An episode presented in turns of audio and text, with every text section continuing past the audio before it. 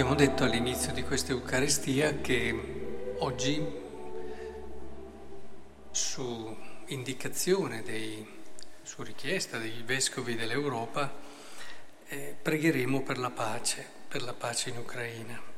E, e credo che le letture di oggi ci aiutino a capire un po' che cosa sta dietro alla guerra, alla violenza la prima lettura è di una violenza inaudita per certi aspetti, se pensiamo a dei fratelli che si rivoltano contro la loro carne. Ma il peccato è così. e in fondo cosa sono le guerre? Persone che si rivoltano contro fratelli, eh, perché poi siamo in questo fratelli.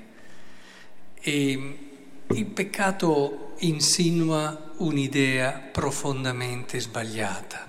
Quest'idea sbagliata è l'idea che il bene dell'altro, la gioia dell'altro porti via qualcosa a te. E lo sappiamo, in questo il diavolo è terribile. Dice cose e ti convince di cose che sono il contrario della verità. Non c'è situazione anche sociale e mondiale più promettente di quella di un paese che comincia a preoccuparsi dei problemi degli altri e a farsi carico delle difficoltà degli altri e a sapere che lo star bene degli altri riguarda anche se stesso. Ci sono già in questo eh, politiche e economie di comunione che stanno crescendo sempre di più e sono sempre più recepiti come valori e come principi.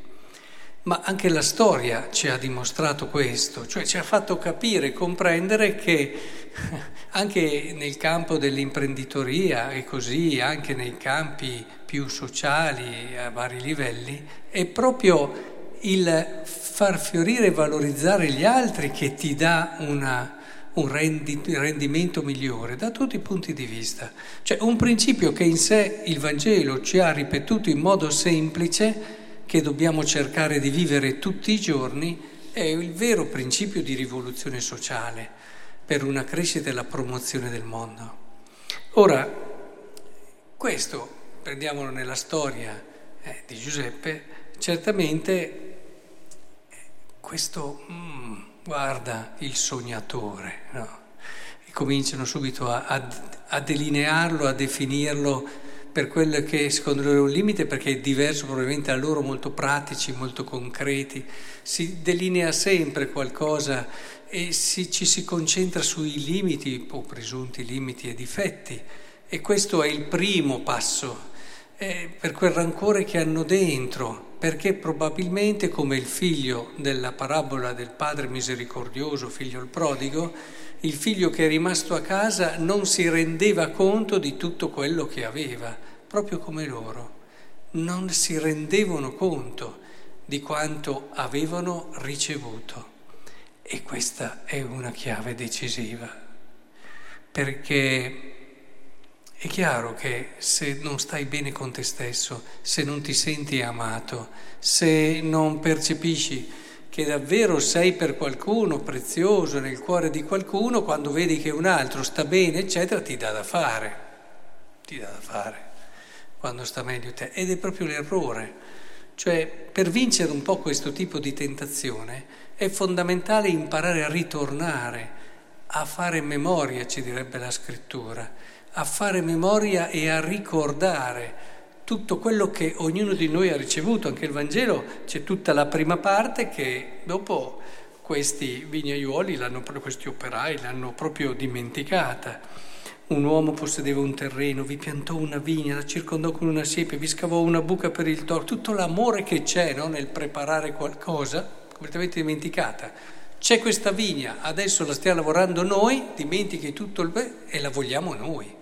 Eh, c'è poco da fare, la vogliamo noi. Ma questi popoli che vogliono questo territorio, quest'altra cosa, se lo ricordano che è un dono? Zero, proprio no. Si dimenticano e così diventano, come dire, persone aggressive, non prendo la parte di uno o dell'altro perché un po' di esperienza ce l'ho in questo senso e quindi So che in tanti dobbiamo ripartire da una conversione personale, però non dimentichiamo che la terra ci è stata regalata e donata perché l'amministrassimo, non è nostra. Tutto quello che abbiamo, a partire dai nostri doni, ci sono stati regalati. E come a volte con i nostri doni facciamo l'errore di prenderne possesso, cioè li usiamo per noi, sono nostri, ci sentiamo bravi perché abbiamo questo o quell'altra qualità, e così rischiamo di farlo anche con i beni e con tutto il resto. È importante che non dimentichiamo mai la prima parte no, di questo Vangelo, che all'origine c'è sempre l'amore di qualcuno. Se davvero sei semplice, umile e ricordi questo, avrai un cuore pieno che non ti impedisce, anzi ti permette di farlo con molta generosità, di condividere, di, di dare, di essere contento se l'altro è felice, perché il tuo cuore è già è già nella gioia. E, ed è questo che davvero allora cambia gli equilibri. Eh, certo, discorsi come questi non li fanno nei tavoli importanti. E del resto Gesù ha scelto una strada diversa, la strada di una testimonianza e, e di un segno chiaro che però, guardate un po', i tavoli passano e Gesù, pur nella semplicità del suo segno, rimane perché alla fine ritorniamo sempre lì. Questa messa cosa siamo venuti a fare? A fare memoria che per noi, io proprio, eh, per ognuno di noi c'è un uomo, Dio, che era anche Dio, che ha dato la vita. E questo non lo dobbiamo mai dimenticare. Per questo veniamo a messa, per fare memoria che abbiamo il cuore stracolmo di gratitudine e di riconoscenza perché sappiamo che per quel Dio che ha dato la vita per noi non c'è niente di più importante. Noi siamo così importanti.